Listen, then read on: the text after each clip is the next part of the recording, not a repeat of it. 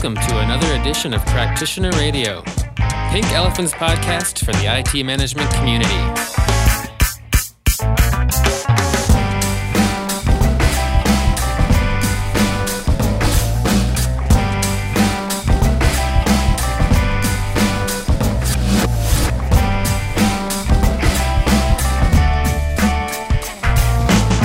Welcome to Practitioner Radio, episode 16, Pink Elephants podcast for the ITSM community, or as we like to call it, the fastest 30 minutes in ITSM audio. Hey, it's Chris Dancy. I am back with my brilliant and very dashing co-host, Mr. Troy DuMoulin. Hey, Chris. Uh, Troy, uh, a lot of feedback after last week's show. People are like, well, why isn't it on iTunes? I know, my bad. But, well, no, but regardless of that, it's nice when people are like, "Hey, uh, where is this? I'm, I can't. I need to get my hands on it." Well, I got it to the service desk. They promise it'll be up in 24 hours. Yeah. So, but I just thought, I don't know. I was just really happy. I was like, oh, people really, you know, they want the next one.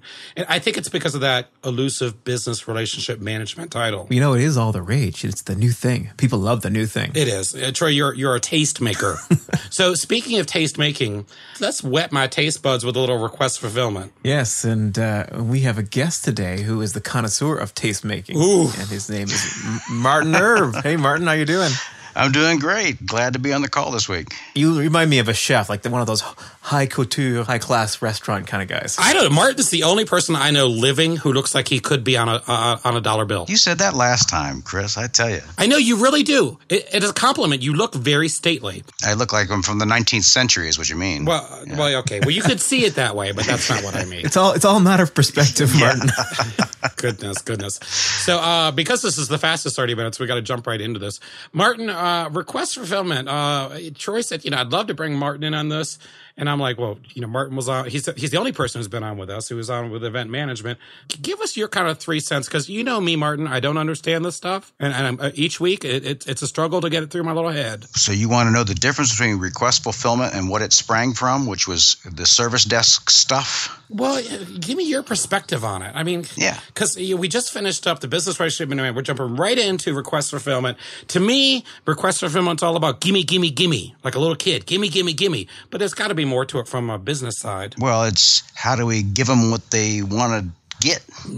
Yes, it is making that a nice, smooth delivery, along with authorization, making sure that the people that are uh, approving these things really can and should allow the provisioning, and this is the old term, provisioning, of whatever it is people are asking for. And, and there is a connection between the business relationship manager conversation at the portfolio level, where you have all the agreements set up and you have you know the parameters agreed to for the service design package. But in the end, it all comes down to a requestable unit, right? I have to push the button and order for something, and that's the process for getting that something to the person, the provisioning of the actual unit. Now, is there a request fulfillment manager, or would that just be adding a, a whole nother role that we just doesn't actually exist? It depends on scale, I think. No. you could conceivably have somebody. It's if you take the parallel of uh, Sears and Roebuck, something to pick a really ancient example. Anything from very very tiny stuff to really huge stuff could get ordered, and you have people who are fulfillment managers. Absolutely, in the distribution business and the retail, you got people who are accountable for getting what was ordered out to the customer. Uh, you know, and making sure that their credit was good and that you should be shipping it. You know, Amazon does this by bucket loads every day. Yeah, in fact, Amazon is in the business of request fulfillment. Uh, an order is placed, and I have to get through a series of steps for approval and for authorization, for for funding, for shipping, logistics, and that eventually it ends up on my door. Right? And that's if you ordered a book. But if you order a piece of their cloud, you get the same kind of treatment. Interesting. Just doesn't end up on my doorstep with a nice guy asking me to sign for it. That's right, on your virtual windowsill. In fact, uh, there's something to this kind of multi-concept thing because you know request fulfillment is actually kind of unique in the uh, service management world. In fact, there is this overall process, you know, with a typical process owner and maybe some process managers that's got an input activity and uh, output. But there's also this concept that every requestable item could have its own potential mini flow, its own workflow. So request fulfillment is potentially hundreds of processes. It's like uh, 2001 when he says it's full of stars. Mm-hmm. Sort of like that. Sort of like that. So it's funny you should mention Amazon because it, Amazon, when I was first learning about uh, service catalog and Troy's book with with Rod, Rodrigo there, uh, they talked about how Amazon was was a really good example of what you could envision your service catalog to look like. And now you guys are also talking about uh, request fulfillment, which goes back to what Troy was saying, goes back to our business relationship management and service portfolio. Why is it? I guess I get just your opinion. Why is it that Amazon has become such a brilliant way to articulate things that we need to somehow see tangibly uh, in IT? Troy, I'll give you first crack at it, and then I'll go ahead and weigh in? Well, the whole concept of ordering on the cloud, ordering in the on the internet, I should probably use that term better at this point. Uh, you know, it's something that we're now very familiar with and comfortable with, and pretty much everybody is in the in the business of either buying content in the concept of movies or books and or physical objects through a internet portal and having that arrive somehow either it's physically arriving or virtually right so more and more businesses in fact let me give you a context you know, the whole movie and DVD industry. We just went through a major impact here in my local community. I don't have a DVD store to go to anymore. Mm. Blockbusters went out of business. Rogers closed its, its shop. So the only way for me to rent a movie on Friday night for the family is to go online, either through Apple iTunes or uh, Rogers On Demand, mm. right? So this whole business model is pushing to the virtual, and so Amazon kind of represents that um, virtual, you know, concept. Probably the best for many people. So I, I think the other reason that Amazon is a great example is that it's the modern equivalent of the model everybody understands. Everybody used to understand Sears Roebuck's catalog. That's right. Oh, and you would fill out out the form and you send it in. Nobody does that anymore. That's right. Martin, you're right because I remember early, early ITIL stuff I was doing, people would talk about Sears catalog. Mm-hmm. You, you, see, you're just tickling my mind, my memory now. Um, and as far as being the modern equivalent, I, I think you're right. And It reminds me, someone once said to me, what's the difference between ITIL version 2 and ITIL version 3? And I, uh, and you, you two being the smart ITIL folks you are will love my answer. I said, well, in ITIL version three, we just we just kind of made it a point that everyone loves to shop and everything has a life, which has a beginning, end, and, and starts over again. So shopping and a life cycle. And uh, they said that's it. And I'm like, there, you're certified. So um, certifiable. Uh, yes, certifiable. You know, what, what, you reminded me of the old debates we used to have because everyone, you know, talk about, you know, is there a request a mini baby change or is it some kind of incident in in a class of its own yeah and we'd have you know these big theoretical debates over our recreational beverages and and i was on the camp of really request is more of a mini change kind of a standard pre-approved change but then, a case of course, version three came out and it had its own process. It got elevated to its own you know, platform. It's like you know, business relationship management got pulled out of service level management and catalog where it's always been, right? And that's okay. That's not a bad thing because it gives um, it gives it some profile. And it is different than service you know restoration. It's simply i want some more of that. As you said give me give me give me. And and that's the basis of life we, we need resources to fulfill what we need to do i liked what martin said about um, and i think it was martin i'm sorry if it was you troy about you know uh, amazon sending you a book or if you wanted a piece of the cloud you know you could mm-hmm. order that from amazon and, and i think it's a really important paradigm shift that i see with request fulfillment because as i spend more and more money on things I'll never actually hold. Mm-hmm. I think it's important for me that finally, maybe not, I don't know if I'm going to phrase this right, but finally our end users or, or customers of this support center might understand better that our role because they understand when I don't see anything, it's still something. There's that, and the other thing is that our customers' expectations are getting set by their Amazon experience. Mm. Yeah, right. And that's something that Rodrigo goes on about. It's the it's the speed and ease of the Amazon experience. Right. Yeah, and I you know it's it's odd because uh, I I do order things from Amazon I could buy less than a mile from my house, and I why? Because it's actually easier to do it from my desk than get in the car and go there. I mean, it's a very odd paradigm or, or time we're in. Request fulfillment, as far as uh, an organization goes, uh, to, to, jump back into that. Uh, Troy, you talked a little bit about these being, you know, the idea of pre-approved changes, and then they got elevated. Uh, for for either one of you, Troy also talk, talked on this could spawn off many, many processes. Can you dive into that a little bit? Because that almost scares me to really think about that. Yeah, let, let me give you the context because we are often asked to help organizations establish their request process. So we do this as a consulting service, right? So, you know, there's the typical roles we have to define. There's the, the person who's going to take care of the overall process. There's the requester, which is a user, and that person can call the service desk. They'll make a, you know, a call to a human being who will uh, talk to a service desk professional who will literally enter the request into a, an automated system for provisioning and approval and provisioning. Or you can go straight and do it yourself on a, uh, a request type catalog. And we talked about that in the catalog conversation. So there's this overall flow of how things are brought in and how things are managed as far as a set of activities for approval and provisioning. And that has to be defined as this kind of macro process first.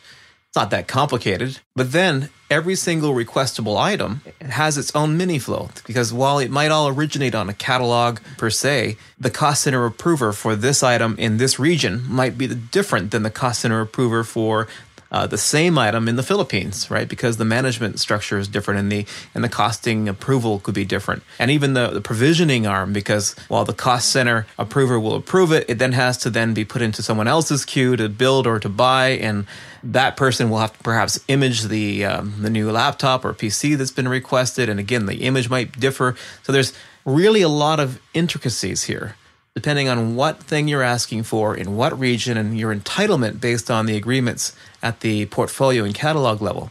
So, literally, companies can have hundreds into thousands of different variable flows for these requestable items. That makes sense. Now, how do you manage that physically, though, on the other side of that complexity? Well, the interesting thing is that people have been doing this on paper for centuries, but the scope was always pretty small. Yeah. For, for in house provisioning. You, you ended up sourcing a lot of that to other, you know, organizations would you know the office supplies for instance all that silly stuff that we used to think was such a big deal and you had to get approval to get another pad of paper and that kind of thing. Now it's all being virtualized. And how do you keep track of that stuff when it's virtualized and there's no real paper flow that to watch. Yeah, I mean, take the you know the Roman Empire and the Legion. You had to go to the quartermaster with your chit to get your people feel, fed that night, right? You had to mm-hmm. you had to put your request in. It's it's interesting. Um, I hate to go back to a consumer example, uh, but I was on the road recently, and I, I as I often do when I first get someplace that doesn't have Diet Coke, because I'm a Diet Coke person, not a Diet, um, Diet Pepsi person, I go to Domino's and the Domino's website and I order a, a, small pizza just so I can order Diet Coke. But that's not the point. The point is, Domino's had this really nice little screen feature that kind of showed me, okay, we got your order. Okay, your order is on the table being made. Your order is in the oven. It's out of the oven. It's being boxed. Jill's coming to deliver it. And like, as soon as that next section, then there's a knock at the door. Is there is there an idea of request fulfillment kind of visually understanding where I am in the process for users? Yeah, or is that a little far? Is that a little far fetched? Well, are you asking kind of understanding your status at any given point? Yeah, yeah, asking? yeah. Okay, yeah, yeah, yeah. So there's a there's a couple things that people want to know. They want to know where to go and how to order. Okay, we clarify that with giving them a single point of entry or a you know a virtual catalog, Amazon like experience. But then you know, especially if it's a long protracted request, they want to be updated because you know a lot of the calls to the service desk where where's my stuff? Yeah, you know I, I I put my request in a week ago. No one's even mentioned where it is or given me any kind of update. So there's they're constantly going back and saying where is it? Where is it? Well, wouldn't it be much better if we could actually put in our request and then actually monitor track, you know, the request as it's flowing through the various published stages of provisioning? And that's what you're seeing a lot with the automation now. And that's alleviating a lot of the traditional calls of, you know, where's my stuff? Because I can literally go and self help here, track my parcel as it's coming across the country when I app order my new Apple iPhone, right? Yeah. I can see exactly where it is and who picked it up and who signed for it and where it is next. And I can kind of get excited with that anticipation. And I'm not bothering uh, to call the service desk because I, I, can literally track the flow and expectation is managed that way. Yep. It's the expectation tr- that Troy just mentioned that's so important. In any transaction, you know, a request is made and somebody says, yes, I'll get that for you. And you as the requester always want to know where is that. In retail, it's never an issue right? You can see it right there on the shelf. You've got it in your hand. You're walking to checkout. Yeah. That's not the case in most places anymore. And no. so right. closing that service awareness gap mm. is part of what request request fulfillment enables if the process is well defined and you can actually track it. Well, and that's a key point. You have to define the process. Service awareness. Wait a minute, wait a minute, wait a minute. Service awareness gap. I mean, come on. That is brilliant. Go ahead. Sorry, I just love that. I'm just waiting for the air to come back out of my head. Yeah. Well, you said something important though. You can't automate it until it's defined, right? You can't really Right. get a set of tracked situations unless you know what the steps are. In fact, I saw something brilliant yesterday. I was actually watching a, a ServiceNow and, and ManageIQ webinar, and they were demonstrating how the ServiceNow application or on the catalog and the request fulfillment was enabling you to kind of order up a, a new virtual machine. And you could pick from the catalog the attributes how many cpus you wanted how much memory how much storage and literally create what they called a workflow. I call that a server. Then literally you could watch on another screen the steps. So after the request was approved, then it was automatically provisioned as an instance. Then it was registered with the DNS. Then it was uh, registered with DHCP, and you could see the steps. Each step said not started, pending, started, finished. And each step would go green. It would actually even populate the CMDB with a configuration item instance. Uh, I could then go to the CMDB and actually look at that record now. And if I wanted to go back to the actual dashboard of ManageIQ, I click on the link and manage the configuration item. It would track the financial. Boom, boom, boom, boom. That's absolutely scary because at if you if you can do that, a robot will do it someday. I mean, at what point just are we out of the picture completely? Wow. Well, there is that to think about, but the fact of the matter is, all that stuff is sitting there, and there's some physical device on which this actually is ultimately landing. Right. Right. Set of devices, maybe. And somebody has to manage that and keep it running underneath this whole thing. But that's why you order cloud services because you don't want to worry about that. Right. Right. You're worrying about the management side, but the provisioning and the and where that resource is, that's of course that's out there. Yep. And that's what ManageIQ takes care of. Yeah. Do SLAs even come into play with requests? I mean, I know that might be a dumb question, but that's why this is practitioner radio. Well, it goes back to the word expectation, Chris. Hmm. How did that get established, and how do you know whether or not you're satisfying that? And can you manage that expectation? Hmm. So, service level might be the right term. It might be fulfillment level. I don't know. But you do want to manage that somehow. Yeah. And request fulfillment is the process in which you do that, among other things. You do more than just fulfilling requests, you also set them up and you set expectations there. So, is, is there such a thing as ELM for so ex- expectation level management? um, that's probably going a little far, but you know, it's it, it- just like the Domino's guys. You know, you're going to have your pizza in so- in so and so many minutes, right? Yeah, you can't manage expectations until you know what the expected outcome is, right? right? So in this virtual example, literally they were showing provisioning of servers in 16, 60 seconds or so, and that was uh, not phenomenal when you used to think it took Months. months, if, you know, to do the same thing. Uh, but there are certain tasks which are still manual, such as I'm onboarding a new employee, and I've got to now coordinate multiple provisioning tasks. You know, I've got you get the office space set up, the cabling set up, the laptop imaged and on site, the account set up. And to do that without this coordinated automation and all the synchronized requests, which are sometimes dependent on each other, is almost impossible in a you know manual way. Back to Martin's concept of simplicity. So we're really driven to kind of automate request fulfillment as much as possible, and at least track it, so we know where the the constraint or bottleneck is. Exactly right. In that context, I wouldn't set a 60 second SLA because I have to know what the average time to onboard a, a person is, and then I can set expectations. Probably it's like three, four business days at minimum, probably two weeks if practical. and then, how do you determine what's requestable? Does that make sense? I, I don't know if I phrased that right.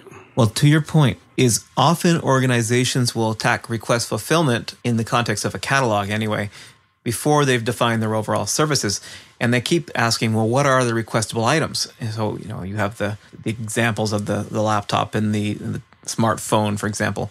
But these requestable items really are the fruit that fall from the service structure. So many times people look at looking at what are the fruit before they've actually gone and done the bigger picture. What are the services? Because the requestable items, be that an account, be that a smartphone, are simply the the fruit that falls out of the service structure. Martin, do you see why I like this show? Mm-hmm. Okay. Yeah, because I, I, that makes sense. The, the way you, the analogy you just used makes sense because even in my real life, I'm often looking for the stuff that fell from the tree before I even understand what my tree is capable of doing. That's exactly right. So that's what happens in this context. They look at the ground. Oh, look at look at the fruit. Wow, that one looks like a pear, and that one looks like an apple. My goodness, where did you know? they have to look up and th- then you can say, you know, where did the fruit come from? W- We've mentioned uh, the Amazon. We've mentioned uh, Troy. You mentioned an iPhone. You know, I I think I'd be remiss, and you know, of course, everybody who's you know trendy nowadays is talking about consumerization. We'd be remiss if we didn't talk a little bit about an app store type analogy and how that fits into uh, IT's request fulfillment. So, eh, on my Macintosh, uh, I'm a fairly new Mac person. I have a, an app store now, just like I didn't even have that on. I only had that on my phone up until recently. And in this app store, I could see like the different types of things I can actually order. Some of them are free, some of them are not. I can see how people rated them, how many times people have downloaded or, or done that. There's specific elements to that requested piece of software that I don't normally associate with IT. So we don't see how many people were requested a corporate credit card, what the ratings are on Amex corporate credit cards versus MasterCard corporate credit cards. Are these things that you think have any validity in our enterprise IT worlds? Well, sure they do. Let's walk through a step by step, like a very simple process. So you go on the catalog, and that's where you saw all those attributes, right?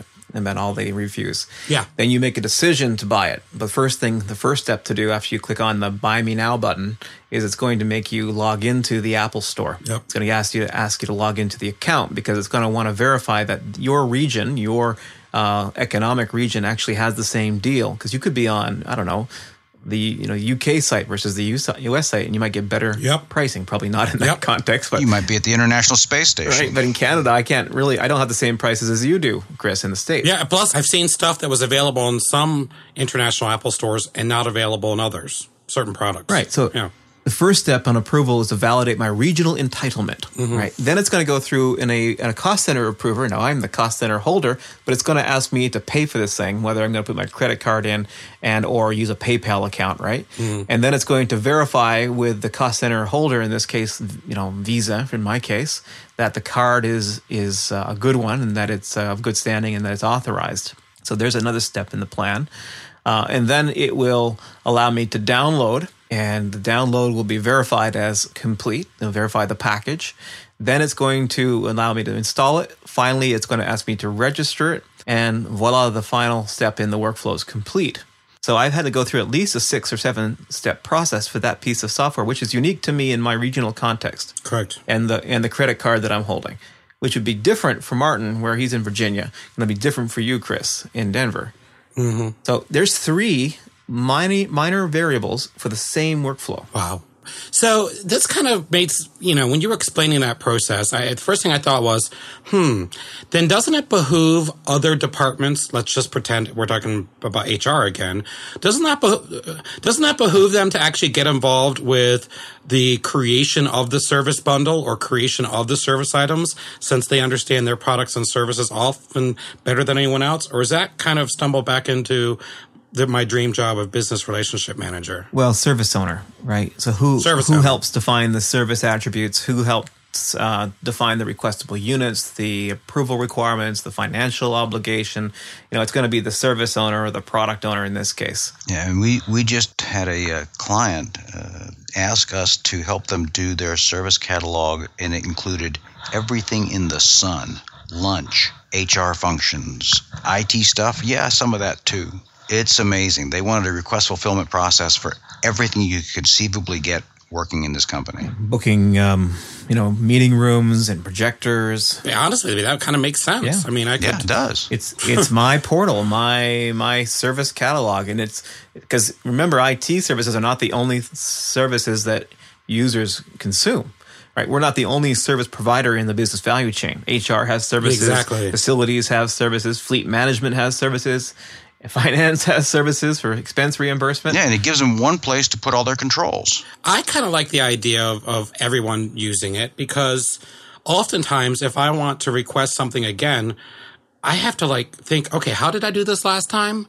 And if there was someplace where I could say, oh, well, these are the things I've requested in the past, I would know how I did it last time. It would kind of save me a step to call someone and ask. Mm-hmm.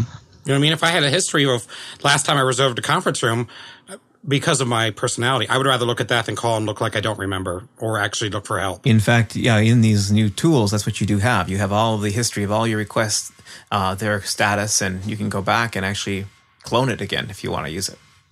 Wow, that's just amazing. The key is it goes back to the complexity point that um, Martin brought up. The reason we have to drive into automation is because of the complexity, but also the now cultural anticipation of speed. Right? We're just not satisfied any longer. Cultural anticipation of speed. And Martin, what was yours? Sir, uh, oh gosh, I can't remember. I don't remember It was either. expect. It was it was an expectation gap Yeah. analysis, Yeah, or yeah. it was some just I, I don't know. All, both, both things. I'm, I'm moved, moved to tears. Well, look, let's put it this way, Chris. We're not as patient as our parents. Everything must happen now. Gosh, I hate to see the next generation. oh my gosh! I already. I'm, I'm raising them. I I know. Oh well, that's been a, it's that's just amazing. Um, yeah, I think after business relationship manager, I, I would want to. I would want to. My second job would be to help do this service request because I, I love shopping. Um, for more, for, well, you also have a service desk background, so this is near and dear to your heart. Well, it is because back in the day before we logged any of this, we just gave people whatever they wanted as fast as they wanted it, and then we never knew who had what or where. I mean, but you guys remember that. It is close to the top of the hour, Troy. I'm going to put some links to a blog uh, in the show notes. Martin, uh, I just want to give you a, a, shout out. Thank you so much for joining us. You have a, a clarity and a wisdom that I, I think sometimes that Troy and I, because well, hell, heck, it's Troy and I, we just miss. It just comes from being printed on all the money. That's right. It's the bow tie. It, it keeps them swear. focused. I mean that it's, it's it's the bow tie and the hair and the beard. I mean that in the most. uh, I'll send you. It, it, you should be on a fifty if that counts for anything. All right, it's time for Troy's Thunderbolt tip of the day. Okay, remember, Chris, request fulfillment, yes, it's a process, but it's a process with many different workflows, baby processes. There might be an overall process, but you could have hundreds of requestable workflows. Fantastic. We will see everybody in two weeks. Thanks for listening to Practitioner Radio. Uh, thank you, Pink Elephant. Uh, thank you, Martin, and thank you, Troy. See you guys later. All right. Thank you, Chris. Bye. Take care.